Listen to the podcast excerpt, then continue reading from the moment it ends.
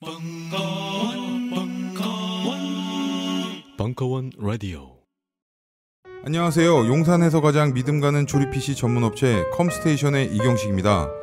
당장이라도 사용하고 있는 컴퓨터를 들어다 던지고 싶을 때 그럴 때를 대비해 저희 컴스테이션이 용산 선인상가 21동 1층 130호에서 기다리고 있습니다. IT 강국에 걸맞게 믿을 만한 조립 PC 컴스테이션이 신뢰를 바탕으로 그 기회를 제공해 드리겠습니다. 궁금하신 점은 문의 주십시오. 011-892-5568번입니다. 우주 최강의 만족스러운 서비스를 제공해드리는 저희 컴스테이션이 늘 기다리고 있겠습니다. 딴지스에게 F1 같은 존재, 컴스테이션은 조용한 형제들과 함께합니다.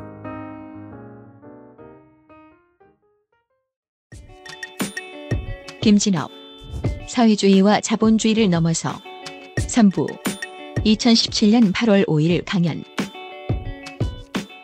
이렇게 과학적으로 올바른 얘기를 여러분들한테 많이 했는데도 불구하고 여러분들조차도 과학적 진실을 따라가기보다는 정치적 진실을 따라가면서 허위의식 속에 자꾸 매몰된다.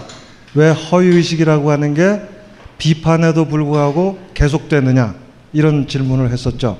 그리고 사회과학은 바로 허위의 의식, 허위의 의식이 만들어내는 허위의 행동, 그리고 허위의 행동이 만들어내는 허위의 사회 현상, 그 원인이 뭔지까지를 얘기를 해야 사회과학이라고 말할 수 있는 거다. 이런 얘기 했던 거 기억하실 겁니다. 그러면 왜 허위의식이 지속될까? 그 답을 공개합니다. 자본주의라고 하는 게 사람들이 잘못 생각하고 있는 자본주의라고 하는 게 시장이 확장되면서 말하자면 영국의 시장이 잘 확장돼 가지고 그게 인도까지 가고 영국의 시장이 확장돼서 우리나라에까지 오게 되고 영국의 시장이 확장돼서 이렇게 해서 커져 나간 거다. 이렇게 생각하기가 아주 쉬운데 사실은 그 반대입니다. 무역이 먼저 무역이 먼저 이루어지면서 국내에서의 시장이 확장됩니다. 이게 무슨 뜻이냐면 자본주의는 한 나라 안에서 만들어진 제도가 아니라 여러 나라들 사이의 무역 관계에 의해서 만들어진 제도다라고 말하려고 그러는 거예요. 자본주의는 역사적으로도 그렇고 기본 개념적으로도 세계 체제다라고 말해야 된다는 겁니다. 바로 그래서 자본주의라고 하는 게 사실 국가들 사이의 경쟁 관계 속에 있는 이런 거거든요. 그래서 경제 질서는 세계 체제 속에 있는데 정치 질서는 국가 단위로 이루어지는 거예요. 그러면 이 국가는 누가 만들었어요? 여러분들이 생각하기에 우리나라 국가는 누가 만들었어요? 우리가 독립했어요? 독립당했어요? 광복했어요? 광복당했어요? 이런 질문이에요. 여러분, 우리가 세계 체제 속에서 무역에 합류하게 될 때 최초에 나타났던 게 상선이에요? 아니면 함선이에요? 왜 영국에, 영국이 우리 보고 무역하자 그러면서 미국이 우리 보고 무역하자고 그러면서 일본이 우리 보고 무역하자 그러면서 왜 군대를 보내? 그 이상하잖아요. 우리는 사실은 이렇게 폭력적인 세계 체제를 만들어내는 어떤 특정 국가들, 우리가 중심부 국가 또는 뭐 헤게모니 국가 이렇게 얘기할 수 있는데 영국이나 미국이나 이런 나라들이 또는 뭐 일본 이런 나라들이 세계 체제를 같이 만드는 거예요. 그러면서 우리를 강제로 거기에 편입시켰어요. 강제란 말은 대포를 가지고 왔으니까. 이래서 우리가 국가가 됐어요. 만들어 우리가 독립 국가를 만들려고 해서 만든 게 아니라 니들 독립 국가 해 그래서 만들어졌다고. 물론 우리는 식민지로부터 벗어나려고 독립군들이 열심히 싸우긴 했지만 미국이 싫다고 그랬었으면 지금도 식민지야. 간단히 말하면. 그 사람들이 모든 식민지들을 독립국으로 만들자라고 결정했기 때문에 우리가 독립국이 된 거지. 우리가 열심히 물론 물론 우리가 열심히 싸웠으니까 이 싸우는 사람들을 무력으로 제압하는 것보다는 독립시켜서 하는 게 더 낫겠다 이런 생각을 했겠죠. 그러니까 내가 지금 우리 독립운동했던 사람들 욕하려 그러는 건 아니고요. 물론 중요하죠. 그러나 어쨌든 결과적으로 보면 우리는 독립한 게 아니라 독립당했다고요. 결과적으로 보면. 우리가 분단했어요? 분단당했어요? 분단당했잖아요. 그럼 우리가 통일할 것 같아요? 통일당할 것 같아요? 제가 보기엔 통일 당할 것 같아요. 이런 얘기를 하려고 그러는 거야. 다시 말하면 세계 체제라고 하는 건 몇몇 중심 국가들이 굉장히 강력한 국가 권력을 가지고 나머지 약소 국가들을 완전히 지배하는 체제예요. 중심부와 주변부 사이에 이게 자본주의 세계 체제라고 자본주의가 그런 거라고 원래부터 그래서 중심부 국가 사이와 주변부 사이에는 이 교환 교환 관계를 거래하는 게 이름 말하자면 국제법이죠 국제법 이 국제법은 한 번도 민주적으로 이루어진 적이 없어요. 이건 항상 강대국의 논리가 그대로 국제법이 되는 거야. 여러분 신문에 보면 국, 국제적인 어, 국제 질서, 국제 사회가 요구하는데 왜 북한은 말을 안 듣느냐? 국제 사회의 규범에 어긋난다 이런 얘기 하잖아. 그러면 이 국제 사회란 말은 아 200여 개의 국가가 있는데 이 사람들이 합의한 국제 질서 이렇게 생각하기 쉬운데 사실은 그게 아니죠. 국제 질서, 국제 규범이란 말은 무슨 뜻이에요? 미국이 결정하는 거거든요. 미국이 국제거든, 국제. 이런 의미로 여러분들이 이해를 해야 되는 거고, 그래서 비록 무역이라고 하는 게 질서가 있는데 그 질서는 항상 중심부 국가들에게 유리하게 돼 있을 수밖에 없어요. 그러니까 당연히 그 중심부 국가와 주변부 국가 사이에는 갈등이 있을 수밖에 없죠. 부등가 교환 관계니까. 되나요?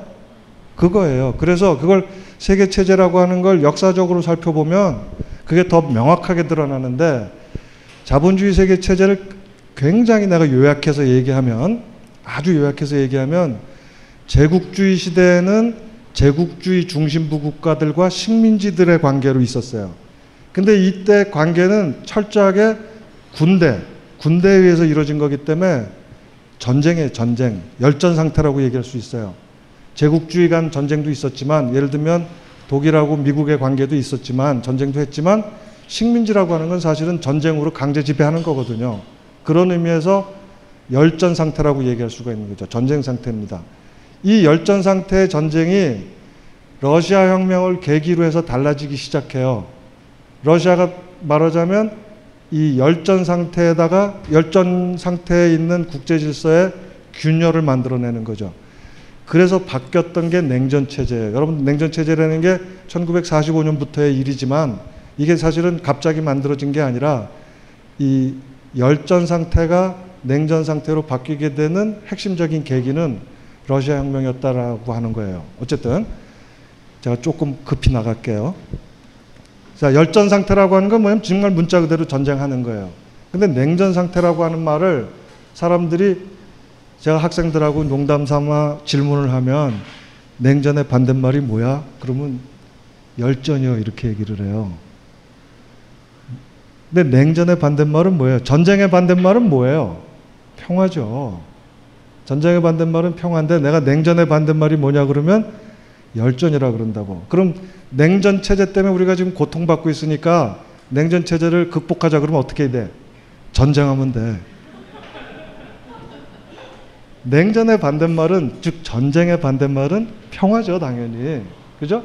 근데 냉전 체제라는 건 뭐냐면 열전 총칼은 쏘지 않는데 그래서 근데 둘 사이의 관계는 적대적 관계예요.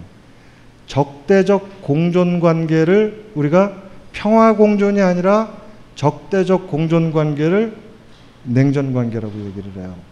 적대적 공존이란 말 예를 들면 박정희와 김일성은 적대적 공존 관계죠. 평화 공존은 아니죠. 서로 죽일 놈 죽일 놈 하니까. 근데 김일성이 죽으면 박정희도 죽어요. 왜냐하면 박정희의 권력은 김일성이 언제 쳐들어올지 모른다는 그것 때문에 자기 권력이 유지되는 거거든요. 거꾸로 김일성의 권력은 박정희가 미국을 앞세워서 언제 쳐들어올지 모른다는 것 때문에 그 권력이 유지되고 있는 거거든요. 그러니까 김일성과 박정희는 적대적인 관계지만 서로 공존할 수 있는 관계죠. 이게 바로 냉전체제, 적대적 공존이라는 말의 핵심이에요. 냉전체제는 그런 거예요. 소련하고 등등등 해서. 근데 이 냉전 체제가 어떻게 바뀌었냐면 1985년에 소련이었죠 그 당시에 또 사회주의 2차 혁명이 일어났어요. 내가 이거 그건 내가 그냥 하는 말이야 이거는 어디 공식적인 용어는 아니에요. 그만큼 쇼크가 컸다는 가 충격이 컸다는 건데 혁명이라고 부르는 이유가 뭐냐면 85년대 고르바초프라는 사람이 공산당 서기장이 되면서 냉전 체제를 하지 않겠다고 선언을 해버렸어요. 다시 말하면 적대 관계를 청산하겠다. 평화 공존으로 가겠다. 그래서 우린 더 이상 군대 가지고 이른바 우리의 위성 국가들에 대해서 군대로 통제하지 않겠다. 와요. 좀 길어질까봐 걱정이 되기 시작했어요, 제가. 여하간 그래서 지금 넘어갈게요. 어, 고르바초프 이후에 냉전 체제가 무너지게 돼요. 그래서 말하자면 냉전 체제가 무너진단 말의 가장 구체적인 표현은 우리나라하고 소련이 국교를 맺었잖아요. 그죠? 우리나라하고 중국하고 국교를 맺었잖아요. 그 전까지는 안 맺었었거든요. 우리가 85년에 냉전 체제를 냉전 체제 해체를 선언하고 나서 독일이 통일이 됐고요. 우리나라에서 벌어진 일은 소련하고 중국하고 수교한 거예요. 그러면 이 냉전 체제가 그래서 유럽의 경우는 없어졌거든요. 탈냉전 체제로 갔거든요.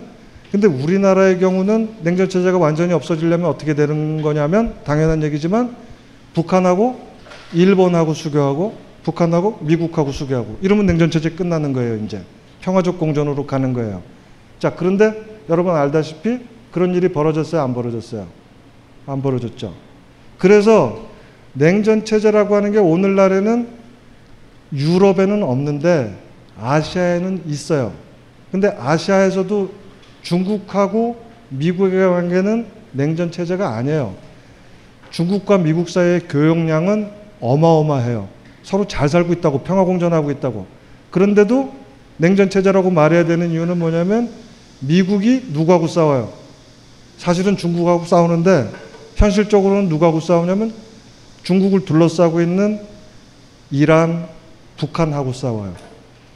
그렇잖아요. 주, 중국을 사실은 견제하기 위한 거예요. 근데 중국하고는 평화 공존하고 중국 옆에 있는 북한, 이란, 이라크 악의 축이야 악의 축. 여러분 알잖아. 그렇죠? 9.11 이후에 부시가 테러와의 전쟁 어쩌고 저쩌고 하면서 만들어낸 거잖아요. 그리고 악의 축과의 전쟁을 선언하고 실제로 군사적으로 압박을 가하잖아요. 이러니까 냉전 체제가 탈냉전 체제로 가다가 아시아에서는 주변부 냉전 체제로 바뀐 거죠. 내가 이것도 만든 말이지만 어쨌든 주변부 악의 축하고의 냉전 체제가 계속되는 게 실제 전쟁은 안 일어나지만 근데 그 덕분에 미국의 그 국가 권력이 대단히 쉽게 유지가 돼요. 테러와의 전쟁을 구실로 해서 예를 들면 미국의 지배층들이 야당의 거센 반발을 지금 전쟁해야 되는데 지금 니네 그럴, 그럴 때야? 예를 들면 우리 복지를 좀 늘립시다. 이렇게 얘기하면 지금 테러와의 전쟁 때문에 국방비를 늘려야지 무슨 소리 하고 있어. 이렇게 되니까 자기의 권력을 유지하는데 이 냉전 관계가 대단히 도움이 되는 거예요. 그렇죠? 거꾸로 김일성 입장도 마찬가지죠. 적이 없어졌다가 북한 어 저 이란이나 이란 대통령이나 아니면 김일성도 마찬가지로 미국이 계속해서 우리를 압박을 계속하니까 내 권력을 유지하는데 훨씬 좋죠. 내가 미국하고 전쟁해야 되니까 지금 뭐 인권 따질 때가 아니야 이 사람들아. 미국이 쳐들어올지 모른다고 그러면 내 말 잘 들을 거잖아요. 이런 게 바로 냉전 체제거든요. 근데 이 냉전 체제 적대적 공존 관계가 주변부에서 일어난다 이런 뜻이에요. 이래서 지금 주변부 냉전 체제고 북한의 핵무장이라고 하는 건 사실은 여러분들 북핵 문제 굉장히 복잡하지만 제가 이 텔레비에선 유시민과 누구죠? 그게 이상한 그 아, 이상한 게 아니라 하여간 무슨 토론을 잠깐 보다가 내가 썰전 썰전 그거 보다 답답해가지고 꺼버렸는데 이게 제대로 얘기할 수 있는 게 전혀 안 되는 거예요. 정말 이게 눈 가리고 아웅을 하는 거야. 과학적 사실은 없고 정치적 사실만 있어. 관둬버렸는데 사실 북한의 핵무장이라는 거의 핵심은 이 주변부 냉전 체제를 깨뜨리자는 거예요. 냉전을 하려면 중국하고 미국하고 직접 해라. 왜 우리를 가지고 못 살게 구느냐 이 얘기라고. 그러니까 우리가 핵무장을 하면 냉전 체제를 우리 핵이 무서우면 냉전 체제 해소해라. 평화 평화 협상하자 이 얘기잖아요. 아니에요? 나 빨갱이 같이 보여요? 아, 답답해요. 여간 그거거든요. 그래서 만약에 북한 핵무장 때문에 주변부 냉전 체제가 어쩌면 달라질 수도 있어요. 근데 얘기의 핵심은 그게 아니고요. 세계 체제 역사를 쭉 보면 제국주의 식민지 열전 체제, 그 다음에 적대적 공존 체제로서의 냉전 체제, 그 다음에 탈냉전 체제라고 하지만 그건 유럽에서의 얘기고 아시아는 여전히 주변부 냉전 체제가 유지됐다 이거잖아요. 그러면 세계 체제를 통틀어서 한마디로 얘기하면 결국 뭐예요? 냉전 체제라고 말할 수가 있어요. 전쟁 상태라고요. 열전이든 냉전이든 전쟁 상태예요. 국가 간 전쟁 상태라고. 이렇게 우리가 얘기할 수가 있어요. 그리고 이 국가 간 전쟁 상태 중에서도 특히 현재 우리를 규정하고 있는 건 냉전 체제예요. 적대적 공존 관계라고. 이런 냉전 체제가 바로 지금 우리를 둘러싸고 있는 세계, 세계 체제이기 때문에 그래서 우리의 허위 의식이 계속될 수밖에 없다는 얘기를 내가 하려고 그러는 거예요. 여러분 이 말을 아주 아주 제일 잘 설명하고 있는 사람이 누구냐면 김남주야. 여러분 시중에 이런 게 있어요. 38선은 38선에만 있는 게 아니야. 여기저기 다 있는데 그 중에서도 어디에 있냐면 우리 마음 속에 있어. 38선은. 이러니까 우리는 평화 공존을 한다는 얘기는 네 얘기도 한번 들어보자예요. 네 입장도 한번 생각해 보자. 이게 민주적이고 평화 공존의 방식이에요. 근데 전쟁 상태에서 남의 얘기 들어요, 안 들어요? 네가 하는 건 절대로 믿을 수가 없어. 왜냐하면 다 거짓말일 수밖에 없어. 왜냐하면 네가 하는 모든 얘기는 전쟁의 수단이니까 날 죽이려고 하는 말이야라고 들을 수밖에 없잖아요. 전쟁 상태에서는 북한에서 무슨 말을 하든지 그거는 다 뭐예요? 적화 통일을 위한 사기예요. 북한에서 무슨 말을 하든지 다 그렇게 들을 수밖에 없는 거예요. 여러분 그렇게 듣고 있잖아요. 이런 의미에서 38선 즉 냉전 체제는 38선에만 있는 게 아니고 내 가슴 속에 있다. 이렇게 시인이 얘기하고 있는 건데 요보다 조금 더 나가면 38선을 정말 이 끔찍한 38선으로 만든 건 결국 누구다? 우리 마음이에요. 우리 허위의식이 여기서 벗어나지 못하기 때문에 사실 38선 별거 아닌데 이 38선을 어마어마한 걸로 만들어버렸다고. 내 말이 안 믿기죠? 여러분 38선이 원래 어떻게 생겼는지 알아요? 내가 한번 보여드릴까? 그림 잘 보세요. 이게 원래 38선이야, 원래 38선. 요 팻말 찍혀 있는 데가 38선이에요. 그리고 그 앞에 있는 게 미군이에요, 미군. 그리고 여기 아줌마들 보세요.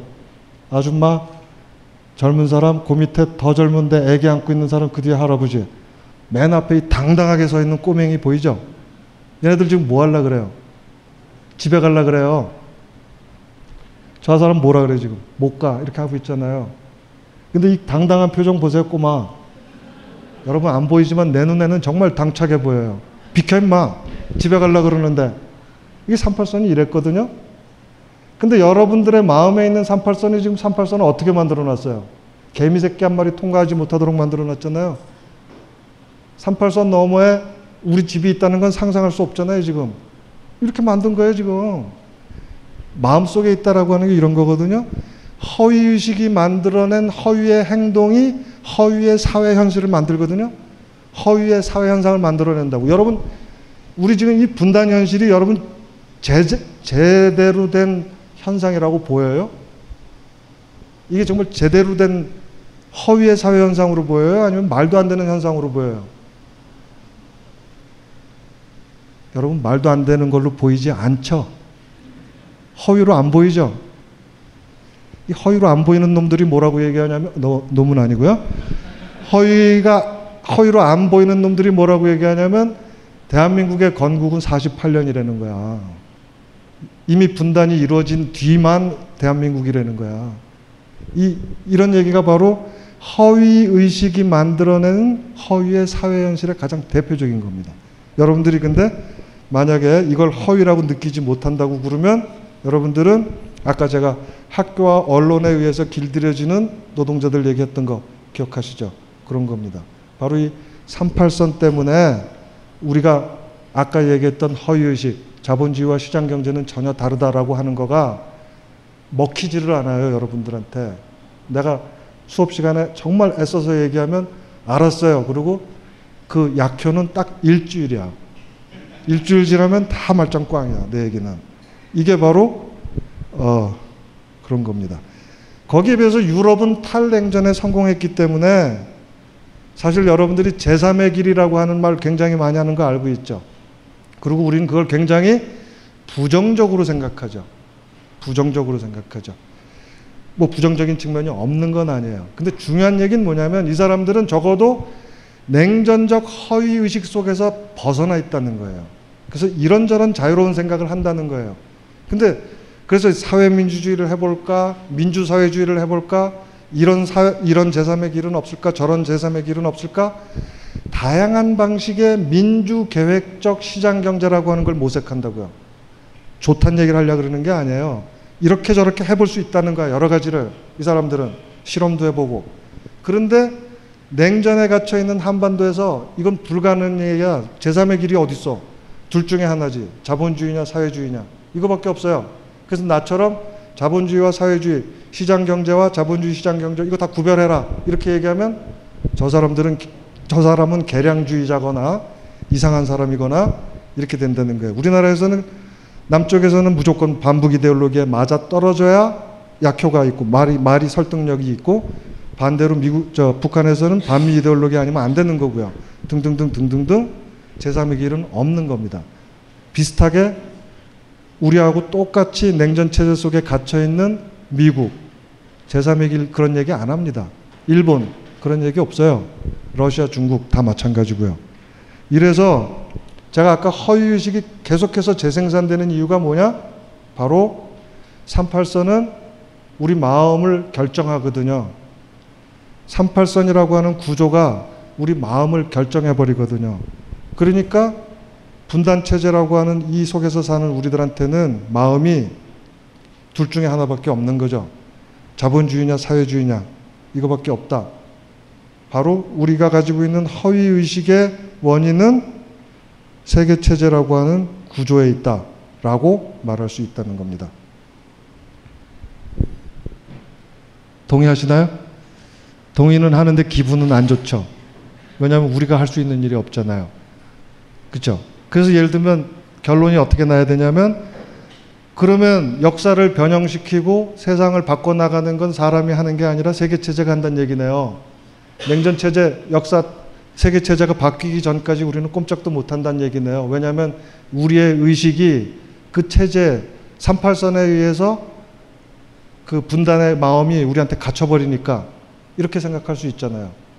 근데 사실은 모든 역사는 사람이 만드는 거죠, 당연히. 역사의 주체는 당연히 사람이 하는 거죠.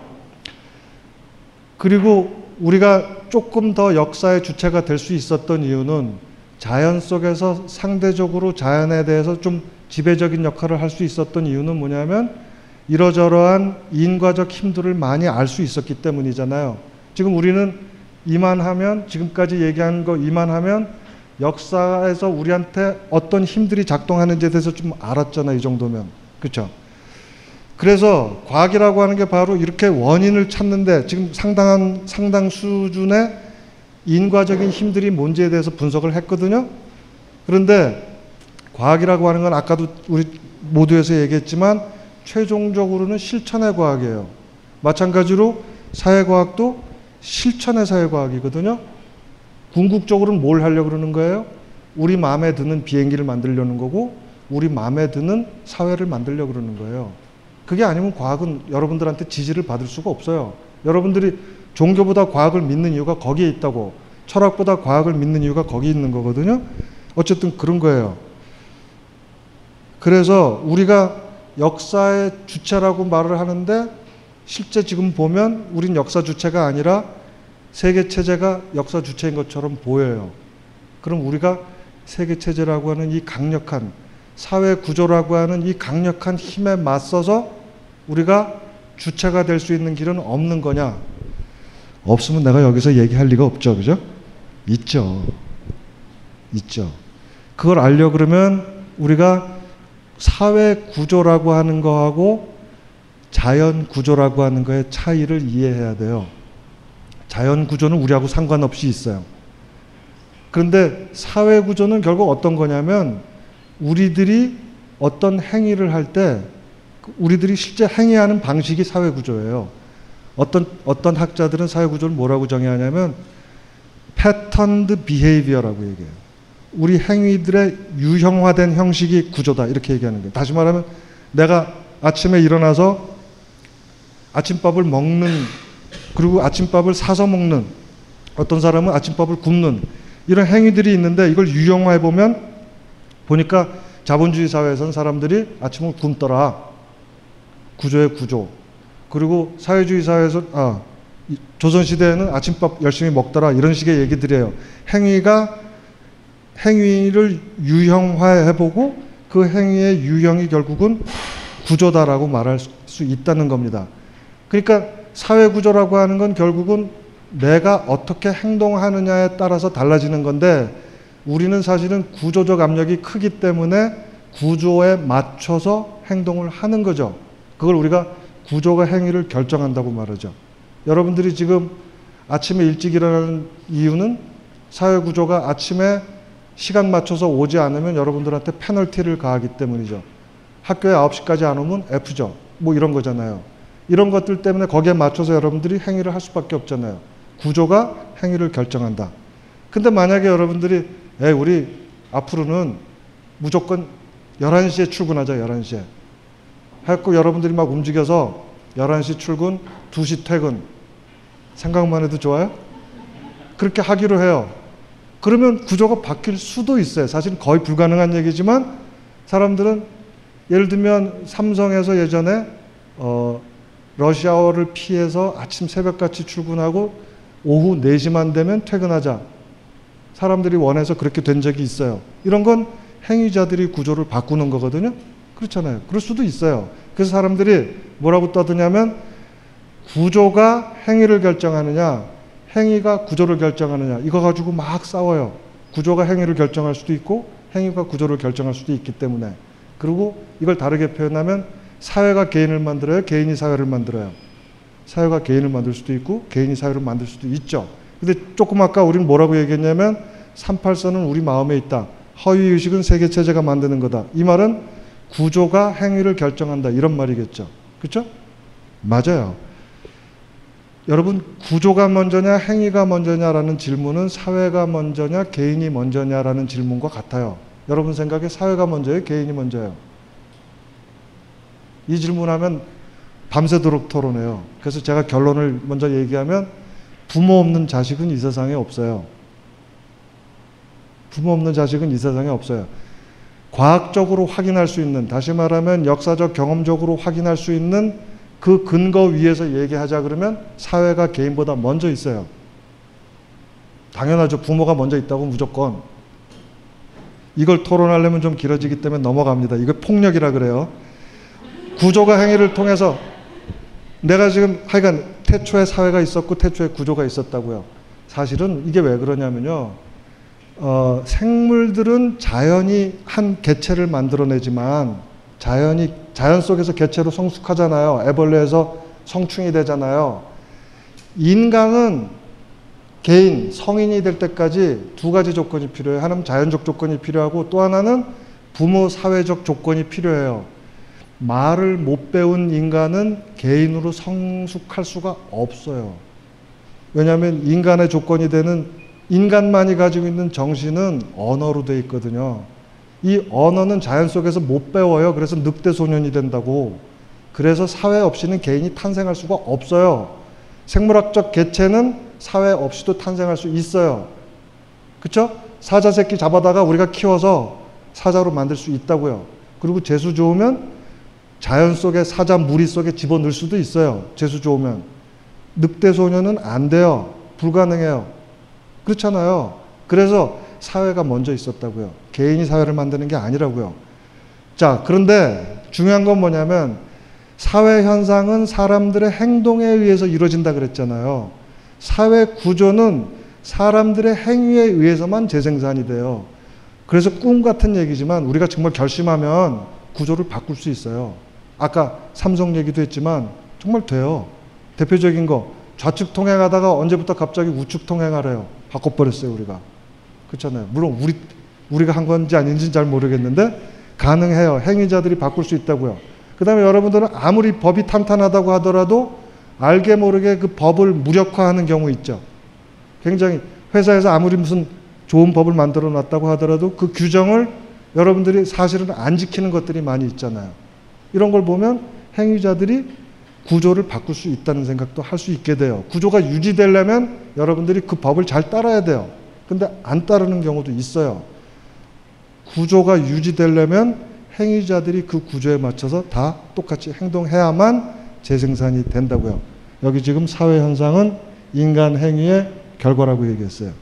그런데 아까 제가 정규 분포 그렸잖아요. 사람이라고 하는 게 아무리 평균이 있지만 평균, 평균하고 똑같이 행동하는 사람보다는 평균에서 벗어난 사람이 더 많거든요. 아무리 구조가 단단하고 하더라도 그 구조에서 조금씩 조금씩 벗어나는 사람들, 벗어나서 행동하는 사람들이 대단히 많아요. 제가 아무리 제 수업을 열심히 들으라고 하더라도 듣는 사람 반, 자는 사람 반이거든요. 딱 그렇게 돼 있다고요. 인간이라는 게 평균으로 존재하는 거지 개인이 다 똑같이 되는 거 아니거든요. 어쨌든 그래서 구조가 의식이나 행위를 세계 체제가 38선이 우리의 의식을 결정하지만 그렇다고 하더라도 모든 사람이 정말 그런 의식을 가지고 행동해야지만 그 구조가 재생산되는데 사람들은 평균적으로만 그렇게 행동해요. 또라이들이 있다 이 말이에요. 대표적인 또라이가 지금 저죠. 그죠? 지금 제가 벗어난 얘기를 하고 있잖아요. 아니다. 이렇게 얘기하고 있잖아요. 바로 이렇게 비판적 의식이라는 게 있거든요.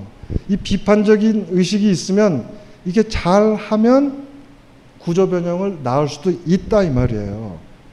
잘 하면 제가 여기 부모 없는 자식은 없지만 부모 같은 자식도 없다. 말을 잘한 것 같아. 그죠? 괜찮은 것 같아. 어쨌든 자, 그래서 구조라고 하는 건 사람이 만들어내고 사람의 행동에 의해서 재생산되는 거기 때문에 구조를 변형시킨다라고 할 때 그 구조 변형이라고 하는 건 결국은 사람들이 비판적인 의식을 갖고 비판적인 행동을 통해서 하는 거예요. 그렇죠? 그래서 예를 들면 여러분들이 구조적인 모순에 의해서 자본주의는 멸망하게 돼 있다. 이런 말 많이 들어봤죠. 설사 그 말이 맞다고 하더라도 사람들이 그 구조적 모순 때문에 이런저런 행동을 하지 않는 한 구조는 바뀔 수가 없어요. 저절로 되는 게 어딨어. 자본주의가 무슨 행위자야? 그 구조는 행위자가 아니잖아. 행위자가 그러한 규칙에 따라서 움직일 때 그게 구조가 되는 거거든요. 그러니까 어, 구조 변형이라고 하는 건 결국 사람이 하는 거예요. 문제는 사람이 자기 스스로의 판단에 의해서 하는 거냐 아니면 허위 의식에 매몰돼서 하는 거냐 이게 다른 거지. 사실은 무의식적으로 하는 거죠. 그런 사람의 경우에는 그런 겁니다. 그런 의미에서 우리가 사회과학이라고 하는 건 허위 의식이라고 하는 건 38선이 만들어낸 의식이고 여러분들이 학교와 언론을 통해서 만들어진 또는 부모님들이 여러분들을 가르쳐서 만들어진 의식인데 그 의식에 대해서 내가 지금 그게 아니다라고 얘기하고 있잖아요. 그게 아니다라고 얘기한다. 이게 사회과학은 그런 의미에서 비판이면서 계몽이면서 구조 병, 구조를 변경시킬 수 있는 원동력이 되는 건 틀림이 없어요. 근데 문제는 그 뒷얘기가 중요해요. 우리가 비판한다 그래서 구조가 바뀔 것 같으면 비판한다 그래서 허위의식이 바뀔 것 같으면 허위의 사회현상 자체가 존재하지도 않을 거예요. 내 수업 한 번 듣고 나서 세상이 바뀌면 나도 얼마나 신나겠어요. 근데 내 수업하고 한 시간밖에 안 된다니까. 금방 끝난다니까. 그래서 그 뒤에 얘기가 뭐냐면 허위의식, 38선이 만들어내고 세계체제가 만들어내는 이 허위의식은 엄청난 힘이에요. 그리고 오히려 내 얘기 듣고 여러분들이 의식이 바뀌고 행동이 바뀐다면 그건 오히려 우연이야, 우연. 예외라고 예외. 이걸 제가 멋있는 말로 표현했어요. 구, 조는 길고 행위는 짧다. 행위란 말은 의식적 행위란 뜻이에요. 의식이야, 의식. 비판 의식은 짧고 구조 변형, 아니, 저 구조 자체는 길다. 세계 체제의 힘은 압도적이고 구조의 힘, 제도의 힘은 압도적이고 나처럼 계몽하고 비판하고 하는 이 힘은 별 볼 일 없다.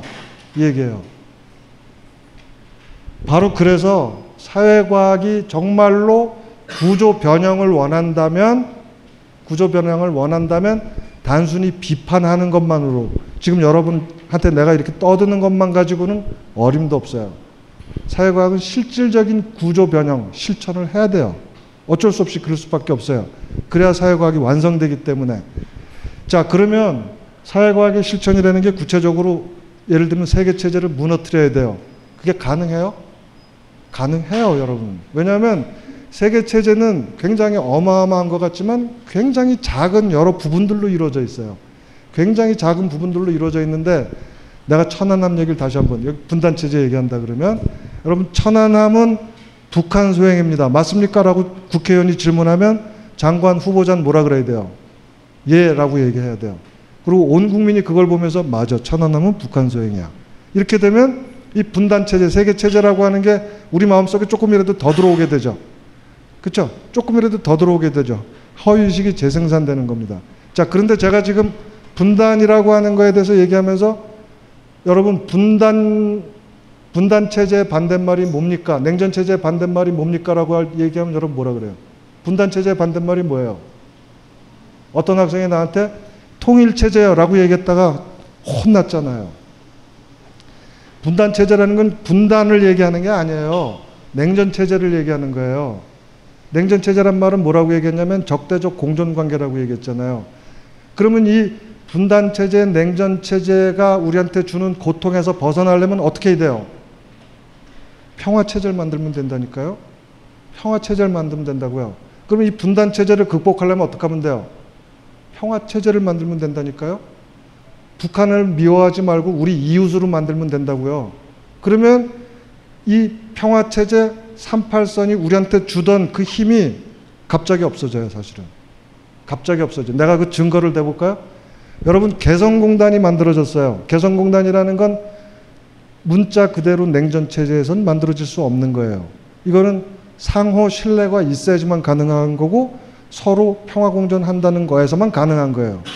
이 평화 개성공단이 만들어졌을 때 국민들이 당시에 어, 좀 오래된 기억인데 정확하지 않은데 미국하고 우리나라 아 우리나라가 아니라 북한 여자 농구팀이 어디 우리나라에서 시합을 했어요. 농구 시합을 했어요. 그때 국민들이 압도적으로 북한을 응원했어요. 근데 여러분 만약에 지금 지금 북한 팀하고 미국 팀하고 여기서 농구 시합 한다고 그래 봐요. 어떨 것 같아요? 여러분 누구를 응원할 것 같아요? 내 말 말고 원래 원래 누구 응원하려 그랬냐고. 아마도 북한 응원하는 게 쉽지 않았을 거예요. 이렇게 사람의 마음이라는 게 개성공단이라는 게 작은 구조 변형이거든요. 세계 체제라고 하는 건 굉장히 많은 구조들로 이루어져 있는데 그 중에 하나가 아주 작은 구조인지는 모르지만 개성공단이라고 하는 구조 변형이에요. 엄청난 구조 변형이라고 사실은. 그게 만들어지면 우리 허위의식이 갑자기 날아가 버려요. 갑자기 날아가 버려요. 그래서 사회과학의 실천이란 말은 어디까지 가야 되는 거냐면 허위의식이 재생산되지 않는 아주 작은 구조를 만들어내면 그 다음에 우리들은 허위의식을 버릴 수가 있다고요. 여전히 세계체제는 냉전체제로 존재함에도 불구하고 요 작은 개성공단이 우리 마음속에 있는 38선을 없애버린다니까요. 바로 이런 가능성 때문에 세계 체제가 있다고 그래가지고 거기서 좌절하고 세계 체제가 역사의 주체니까 우리는 할 일이 없어 라고 얘기하는 건 뭔가 모르는 사람이라고요. 우리는 개성공단을 만드는데 만약에 혹시 투표할 기회가 생긴다면 열심히 투표하면 그러면 세계 체제가 38선을 무너뜨릴 수 있다고요. 이렇게 여러분들이 이해해야 된다는 겁니다. 마찬가지로요. 자본주의하고 관련돼서 여러분들이 많이 듣는 허위의식이 뭐냐면 무노동 무임금이야. 그리고 여러분들 언뜻 생각하기에 그게 맞는 것처럼 보이잖아요. 무노동 무임금 일하지 않은 잔 먹지도 마라. 어 그럴듯해 보이잖아요. 세상에. 근데 여러분들이 만약에 거기서 저항 없이 맞아요. 이러면 38선이 여러분들한테 마음의 38선을 만들어내는 거예요. 근데 조금만 생각해 보면 무노동 무임금 일하지 않은 잔 먹지도 마라. 이런 얘기는 말도 안 되는 얘기라는 거알수 있거든요. 나랑 5분만 토론하면 되는 얘기인데 시간이 5분도 없어요. 여하간 그래서 비판하지 않고 넘어가면 그냥 다 넘어가요. 문호동 부인군 맞아 맞아 맞아 뭐 이렇게 하고 넘어간다고요. 이렇게 되면 근데 만약에 내가 이제 여러분들한테 왜 사람이 일하지 않은 사람은 먹지 않는다는 게 말이 되는 얘기냐. 일, 일보다 더 먼저 되니 하게 해서 설득이 됐어요. 나랑 설득이 돼서 맞아. 문호동 무임금 원칙은 말도 안 돼. 라고 교실에서는 확신을 했는데 밖에 나가면 아, 그래도 문호동 무임금이 맞지. 이렇게 되잖아요. 아니라고요? 일하지 않은 자는 먹지도 말라가 진실이지 뭐. 사회 현실에서는 그러니까. 그럼 여러분들 다 그 말 다시 수용한다고요. 이걸 변경시키려고 그러면 내 강의를 백날 들어봐야 소용없어. 어떻게 변경해야 돼요? 작은 개성공단을 만들어야 된다고. 그게 뭐야? 무상급식 제도에 예를 들면 무상급식 제도라고. 무상급식 제도가 딱 만들어지면 그 다음에 미국하고 북한이 농구 시합을 할 때 여러분들은 누구 편을 들 것 같아요? 바로 이런 거예요.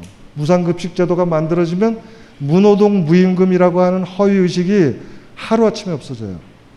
그래서 내가 사회과학자 입장에서 여러분들한테 문호동 무임금 원칙이라고 하는 건 잘못된 겁니다. 라고 비판적으로 말을 했어요. 근데 이거는 목사님도 얘기할 수 있는 거고 등등등도 할 수 있어요. 사회과학자는 어디까지 가야 돼요? 또는 여러분들이 사회과학자라면 어디까지 가야 돼요? 바로 무상급식 제도 만들어내는 데까지 가야 돼요. 그래야 허위의식이 깨져요. 그리고 허위의식이 깨지면 허위 현상도 없어져요. 이 허위의식이 근데 결코 이렇게 강의 수준에서 우리끼리 비판적으로 얘기한다 그래가지고 깨지지 않아요.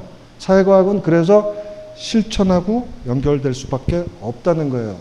네, 예를 들면 내가 어, 개성공단에 대해서 찬성하고 무상급식제도에서 찬성하면 사람들이 나보고 너는 왜 과학을 과학자가 과학을 안 하고 정치적인 발언을 하느냐 누군가가 나한테 이렇게 얘기한다 그러면 이 사람은 과학이 뭔지도 전혀 모르는 사람이에요. 동의해요? 동의하죠?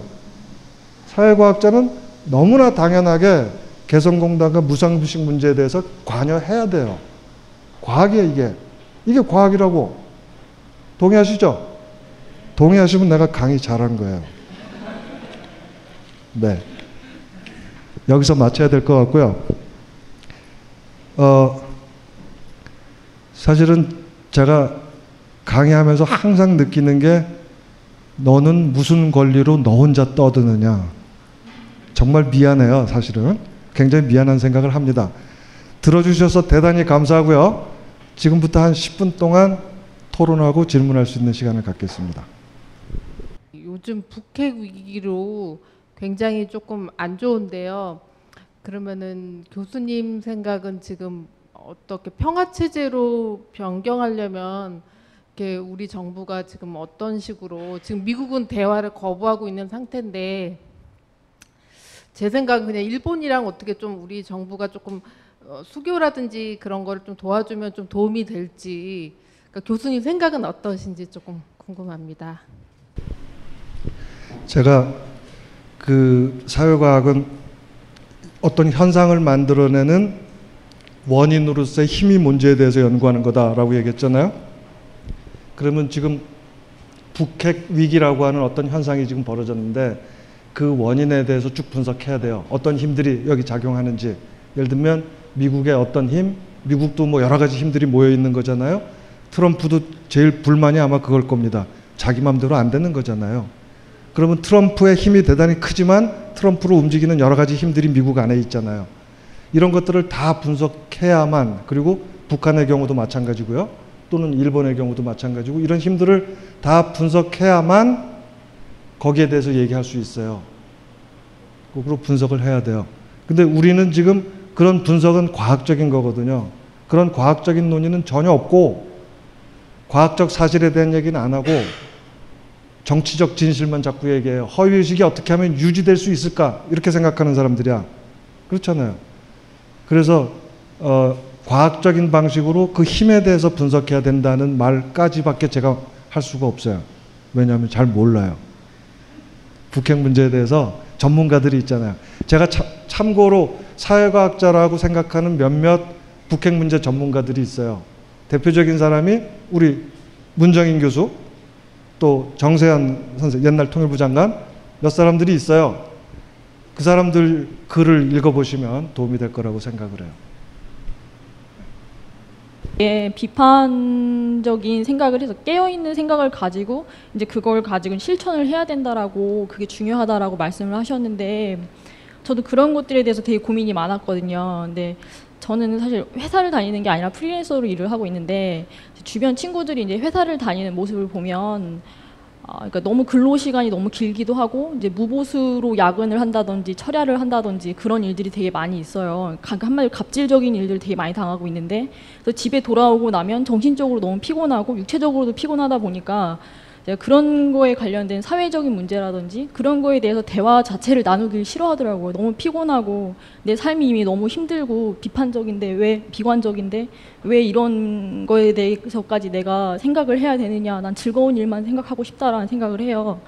그래서 아 얘네들이 되게 뭐라 해야 되나 생존을 위해서 정신적으로 여유조차 가질 수가 없구나라는 그 모습을 보면 되게 마음이 아프, 아프기도 하고 막 되게 그러는데 그러면은 아까 말씀하셨던 것처럼 근로기준법 같은 것들 있잖아요. 그런 것들로 이런 돈을 주지 않음에도 불구하고 함부로 직원들을 뭐 주말에 데려와 가지고 어디다가 쓴다든지 그런 것들을 국가라든지 어디든지 고발을 했을 때 이 기업을 좀 제재시키고 그런 짓을 하지 말아라라고 하는 걸 강화해서 좀 더 개인의 삶을 지켜줄 수 있는 게 아닌가라는 게 그냥 당연하게 생각이 드는데 왜 그게 제대로 되지 않고 수많은 애들도 어차피 내가 그런 거를 뭐라고 해봐야 아무도 내 삶을 지켜주지 않아. 나는 그냥 어쩔 수 없이 이렇게 살아야 해, 견뎌야 해라고 그렇게 자포자기 하는 애들이 되게 많아요. 그래서 내가 왜 살아야 하느냐 이런 얘기를 하는 애들도 굉장히 많고요. 그래서 근데 왜 그런 근로기준법이라고 하는 그런 것들이 왜 강하게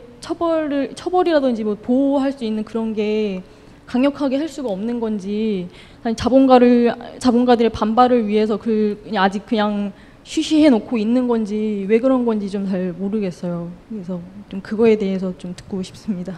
질문이 지금 되게 많다는 건 알고 계시죠? 근데 굉장히 중요한 질문이라서 우선 그 질문 중에 하나가 사람들이 다 사는데 지쳐서 이런 문제를 같이 가지고 토론하거나 그 다음에 실천으로까지 가는 게 대단히 어렵다 이런 얘기 하셨잖아요. 대단히 어렵습니다. 근데 여기에 대해서 저 말고 우리 성공회 대학교엔 좋은 선생님들이 많은데 돌아가신 신영복 선생님이 더불어 숲으로 살면 그게 좀 그래도 해결책이다라는 얘기를 하셨어요. 그러니까 이게 이미 있는 친구하고만 친구를 계속 하려 그러지 말고요. 똑같은 고민을 하고 있는 사람들을 만드는 데까지는 자기가 해야 돼요. 고민하고 있는 친구들을 만나시라고요. 사람이 혼자서는 절대로 아무 일도 해결할 수가 없어요. 아까 사회가 개인을 만든다 그랬잖아요. 하여간 몇 명이라도 좋으니까 자기 뜻을 나누는 그걸 동지라 그러잖아요. 동지를 찾는 것까지는 자기가 해야 될 일이에요. 일단 그렇고요. 그래서 좀 찾아보시면 사실은 굉장히 많이 있거든요. 몰라서 그렇지. 찾아보시면 용기를 내서 같이 의견을 나누시면 좋겠고 그 다음에 두 번째 더 중요한 질문. 사람들이 노동 시간이 너무 길어서 사실 그리고 아 그러니까 법으로는 40시간으로 돼 있는데 실제로는 60시간이란다 이런 것들이 있잖아요. 그리고 법이 잘 안 지켜지는 것 같고 이런 것들이 있는데 내 생각에 이번 정부는 그 문제는 좀 해결해 줄 거라고 봐요. 이- 이건 해결해 줄 거라고 보는데 법대로 하는 거에 대해서는 규정대로 하는 거에 대해서는 이게 안 한다고 그러면 안 하는 이유는 우리가 레미제라블에서 경찰이 누구 편인지 봤잖아요. 사실은 그게 박근혜 정부의 경찰이었거든요. 근데 문재인 정부에서도 경찰이 만약에 그렇게 한다고 그러면 그 문재인 정부는 탄핵당해야죠. 당연하죠. 촛불이 그걸 내버려 둘 수가 없죠. 그럼 법대로 해야 되는 겁니다. 자, 그런데 그것만이 문제가 아니라 사실은 이런 고민을 해야 돼요. 제가 문재인 정부 정말 굉장히 좋아요. 왜냐하면 거기 굉장히 많은 사람들이 각각의 분야에서 저보다 훨씬 뛰어나고 잘하더라고요. 그래서 최고다 이랬는데 제일 좀 못마땅한 게 하나 있어요. 경제정책의 최우선은 일자리다. 소득 주도의 경제를 한다. 예전에는 무조건 재벌이 돈을 많이 벌어오면 거기서 좀 부스러기 얻어가지고 우리도 먹고 살자 이런 거였는데 지금은 거꾸로잖아요. 국민들이 쓸 수 있는 돈이 있어야 경제가 잘 되는 거니까 국민들이 쓸 수 있는 돈을 많이 주자 이거예요. 그러려면 일자리가 많아져야 된다 이거거든요. 근데 한 가지 뭐 생각하고 있겠죠. 생각하고 있는데 아직은 내놓을 수 없는 건지 모르겠는데 저는 명시적으로 내놨으면 좋겠다라고 하는 생각이 뭐냐면 노동 시간을 줄여야 돼요. 노동 시간을 줄이면 일자리가 저절로 늘어나요. 일자리 늘리려고 공무원들을 많이 뽑을 게 아니라 공무원들 예를 들면 지금 또는 공무원 아니라고 하더라도 현실적으로 우리나라 노동 시간은 50시간이거든요. 그걸 예를 들면 40시간으로 줄여. 그리고 이거 어기는 사람은 엄청난 벌금을 매기는 거예요. 그게 노동자가 자발적으로 어기든 사실은 노동자들도 자발적으로 어기, 거든요 알잖아요, 여러분들. 그 시간 외 근무 수당은 더 많이 주잖아. 그러니까 자꾸만 더 하려 그런다고. 노동자들도 이거는 자기들끼리 해야 돼. 강하게 해야 돼. 그리고 법도 강하게, 사업주들도 강하게 제, 규제해서 50시간을 40시간으로 줄이면 일자리가 4분의 5 곱해지는 거잖아요. 지금 10개 일자리가 있다 그러면 어, 계산이 복잡하다. 10개 일자리가 4분의 5면 얼마야? 50 나누기 4니까 하여간 12개 반 정도가 늘어나요. 25%가 늘어난다고 일자리가 노동 시간을 줄이면 이렇게 하는 게 더 맞다고 생각해요, 나는. 왜냐하면 국민소득이 우리나라 수준에 있는데 우리나라처럼 노동시간이 긴 나라가 없어요. OECD를 다 비교해봐도. 엄청난 노동을 하고 있다고 지금. 그러니 친구들 그런 고민들이 나오는 거거든요. 저 그러면 그 법이 왜 강하게 이렇게 이루어지지 않는 이유는 뭐예요? 그냥 왜 냅둘 수 있는 거예요? 우선 첫 번째, 법이 있는데 시행이 안 되는 문제는 나는 문재인 정부가 그거는 해결할 거라고 봐요. 시행이 안 되는 이유는 경찰이 사장 편에 드는 레미제라블 경찰이기 때문인데 문재인 정부에서는 그러지 않을 거라고 믿어요. 그럴 거라고 생각해요, 실제로. 근데 문제는 법을 50시간을 40시간으로 만드는 그 법을 누가 만드느냐의 문제죠. 그죠? 그게 문제예요. 우, 우리가 그거를 만들 수 있는 준비가 안 돼 있으면 법은 절대로 안 돼요. 여러분들은 50시간을 40시간으로 줄이는 거에 대해서 지금 여기 직장에 다니는 사람들은 당장 무슨 생각하냐면 내 월급이 줄어들겠지라고 생각할 거예요. 어, 그러면 안 되지. 당연히 그렇게 생각할 거라고요. 그렇게 생각하는 한은 법은 안 바뀌어요. 그게 허위의식이거든요. 물론 내가 여러분들한테 거기에 대한 많은 얘기를 해주면 허위의식이 깨지겠죠. 제 강의 나중에 한번 와서 들으세요. 우리 성공회 대학교 와서. 여하간 근데 그런 식으로 우리가 이제 개몽도 필요하고 등등등 필요한데 최종적으로는 여러분들이 나 월급이 좀 줄어도 돼라는 결단을 하지 않으면 안 돼. 최종적으로는 적어도 좋아. 깎는 건 좀 그렇고 오르지 않는 것까지는 내가 다시 지금 100만 원 받는데 노동 시간이 줄었을 때 월급이 조금 뭐깎그 정도까지는 내가 봐줄게. 근데 나 월급은 더 안 올라도 좋으니까 노동 시간은 무조건 다 줄이자. 이거는 노동자 입장에서도 결단해야 돼요. 그리고 길게 보면 월급 절대로 안 줄어요. 내가 이걸 설명하기가 복잡해서 이렇게 얘기하지만 노동 시간 준, 준다고 월급이 줄어요? 당장은 그렇게 나타나요. 개별 회사들에서는 장기적으로 보면 절대 그런 일 안 일어나요. 절대 그런 일 없어요. 근데 하여간 그건 좀 설명이 필요해서 여러분들이 제가 사실 저를 대통령을 시켜주시면 제가 제일 먼저 할 일은 노동시간을 줄이는 일이에요. 그러니까 정말로 그래요. 아마 일자리를 늘리려고 하는 우리 대통령도 그쪽에 있는 그 장관들도 궁극적으로는 비슷한 생각을 하고 있을 거예요. 노동 시간을 줄여야 된다고 생각하고 있을 텐데 어쨌든 조금 내가 섭섭한 점이에요. 네. 네, 그 제 강의 정말 재밌게 잘 들었는데요.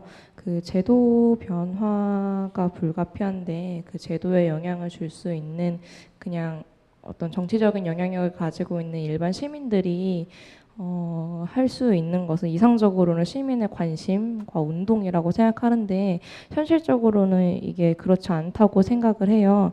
그래서 이제 촛불혁명도 역시 되게 어렵게 이루어졌긴 했지만 현재 지금 재판 과정을 바라보고 있으면 그 권력이 가진 무소불위의 힘 앞에서 이제 시민들이 굉장히 좌절하는 모습들을 많이 볼 수가 있잖아요. 그래서 이런 사회에서 청소년이나 학생 그리고 비정규직과 같은 사람들이 크게 힘을 발휘할 수 있는 것이 만일 무상급식과 같은 이제 정책의 드라이브를 하는 것이라고 한다면 그러면 이렇게 사회 경제적 지위가 낮은 사람들이 이를 위해서 중부담, 중복지를 안고 가야 하는 건지 이거에 대해서 어떻게 생각하시는지 궁금합니다. 어, 분석을 좀 해봐야 돼요. 인과적 힘이 문제에 대해서. 근데 그것도 제가 전문가가 아니라서 쉽게 얘기할 수는 없는 건데 저는 이런 건 있어요. 지금 어, 청소년들이나 이런 문제들은 사실은 깊이 생각 안 하고 연구 많이 안 하고 그냥 다른 나라에서 어떻게 하는지만 봐도 돼. OECD 평균만 가지고 얘기해도 우리가 지금 말도 안 되는 지표를 가지고 있는 게 너무나 많아서 우리가 OECD 평균에 해당되는 것만 하자 이렇게만 요구해도 난 충분히 굉장히 많은 변화들이 있을 거라고 생각을 해요. 근데 제가 오늘 얘기했던 거의 핵심은 뭐냐면 어쨌든 아무리 작은 제도를 제도라고 하더라도 그걸 바꾸는 거에 성공하면 우리들의 의식은 기하급수적으로 과학적으로 변한다. 조그만 제도라도 성공적으로 만들어 놓으면 우리들의 허위 의식은 굉장히 크게 변한다. 그걸 해야 된다 이런 얘기를 하는 거고요.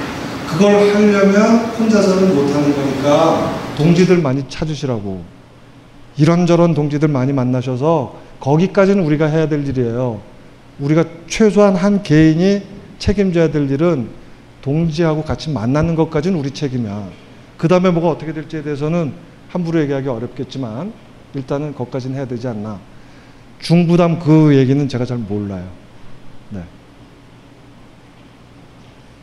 허위의식이라는 용어를 자주 사용하셨고 이거는 뭐 마르크스주의에서 많이 사용하는 사실 옛날에 했던 말이라고 생각하는데 근데 요즘에는 사실 허위의식이란 말을 많이 사용하지 않는 거라고 저는 생각을 하거든요. 왜냐하면은 이제 이것은 그 계급이라고 해야 되나? 그 어떤 그 어, 생산 관계에 맞는 의식이 존재한다라고 하는 그런 전제에 사실은 기반한 거 아닙니까? 그렇게 됐을 경우에는 그 생산 관계에 맞는 자신의 계급에 맞는 의식을 갖지 못하고 있다, 즉 이제 계몽을 해야 된다라고 하는 굉장히 어떤 말하자면 계몽주의적인 태도가 될 수 있기 때문에 사실은 기피하는 것들이 있다고 생각을 하는데 근데 교수님께서는 이제 아 전면에 아, 이것은 이제 사회학이라는 것은 계몽이다 라고 이제 말씀을 해주셨지 않습니까? 이것은 상당히 사실 저는 어, 궁금한 것이 이런 것들이 많이 이런 교수님의 입장이라는 것은 어, 지금 현대의 어떤 사회학을 하시면서 많이 비판을 받는 부분이 아닐까. 그래서 이 부분을 굳이 허위의식 계몽이라는 이제 단어를 굳이 어, 일관해서 사용하신 점에 대해서 어떤 입장을 가지고 이제 사용하셨는지 좀 여쭤보고 싶습니다. 네. 이것도 사실은 굉장히 고급에 해당되는 건데 답변을 안 할 수는 없을 것 같아. 계몽이란 말은 사실은 비판이란 말과 사실은 같아요. 근데 이 역사적으로 보면 계몽이란 말을 사용했던 사람들이 다 어떤 사람들이냐면 이른바 자본주의를 옹호했던 사람들이에요. 결과적으로는. 그래서 계몽이란 말은 사실 굉장히 좋지 않은 의미를 담을 수 있어요. 예를 들면 선생 우리가 선생과 제자의 관계에 대해서 우리는 이게 서로 교환되는 관계라고 얘기했었는데 계몽이라는 건 계몽 주체가 있고 계몽의 피 주체가 있다라는 개념이잖아요. 그래서 우리가 계몽이란 말은 굉장히 좋지 않은 말이죠. 그럼에도 불구하고 내가 그 말을 썼던 거예요, 사실은.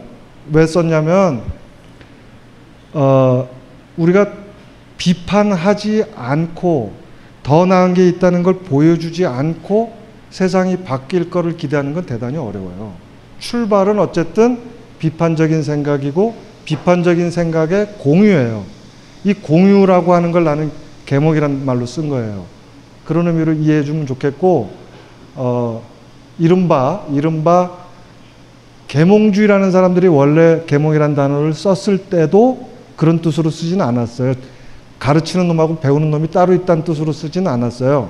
계몽주의 원조라고 얘기할 수 있는 철학자가 칸트인데 칸트가 계몽이라는 단어를 어떤 식으로 쓰냐면 네 자신의 이성을 사용하는 걸 두려워하지 마라라고 얘기를 해요.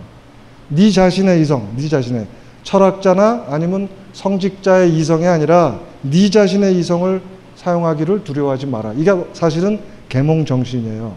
근데 하여간 그 정도로 하고 네.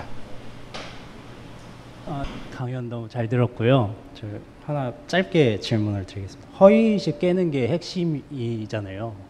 네, 그 부분에서 이게 좀 사적인 질문일 수도 있는데 사회적으로 허위의식을 깨는 방법에 대한 이야기를 많이 해주셨는데 교수님께서는 어떻게 이제 개인적으로 어떤 방식으로 허위의식을 깨신 수행 수행 같은 거 네.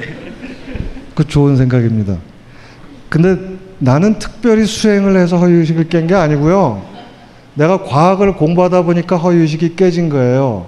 과학이라고 하는 게 뭐냐면요. 과학이라고 하는 게 참 재밌는 건데, 여러분, 이 그림 한번 보시겠어요? 이거는 진암철이라고 하는 그림이에요. 지금 밑에 있는 게 진암철, 막대기가 진암철이고 저 위에 있는 게 북극성이거든요. 아, 북극성 하여간 진암철은 북쪽을 가리키니까 이 북극성 진암철에 대해서 우리 신영복 선생님이 글씨를 쓰셨지만 이 글 자체는 신영복 선생님의 글은 아니에요. 오해는 하지 마시고 이건 모든 과학자들이 동의하는 사실은 굉장히 많은 학자들이 과학자뿐만이 아니라 동의하는 말인데 제가 한번 읽어 드릴게요. 북극을 가리키는 진암철은 무엇이 두려운지 항상 바늘 끝을 떨고 있다. 여윈 바늘 끝이 떨고 있는 한그 진암철은 자기에게 지워진 사명을 완수하려는 의사를 잊지 않고 있음이 분명하며 바늘이 가리키는 방향을 믿어도 좋다.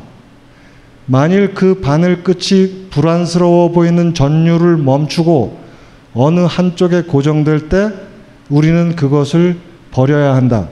이미 진암철이 아니기 때문이다. 이해하시나요?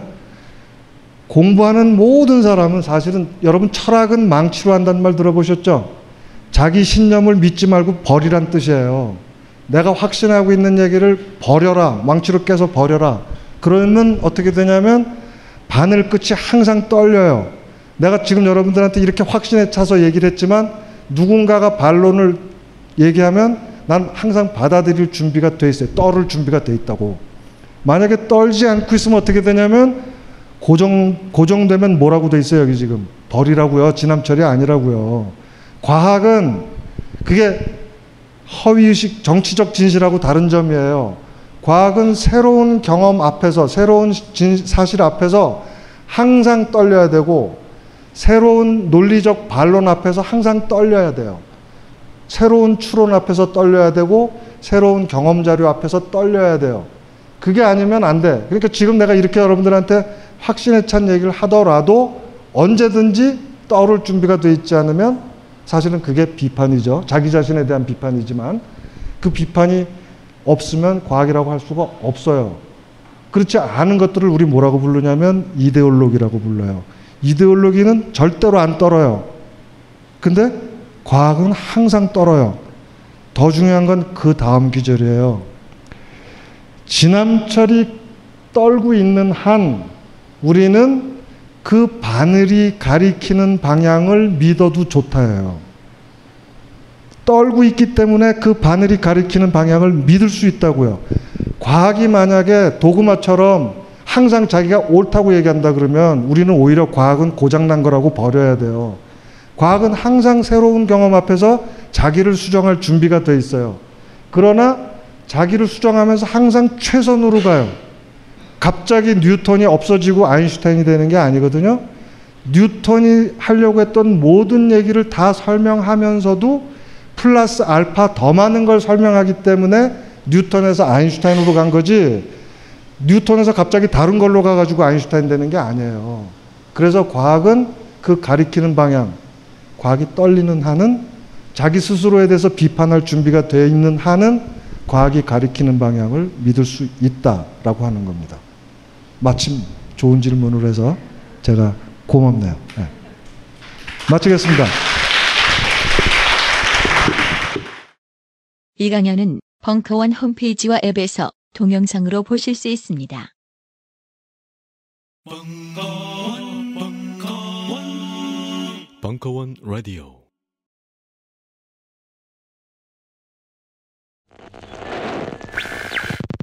안녕하세요. 벙커원 요원 강헌입니다.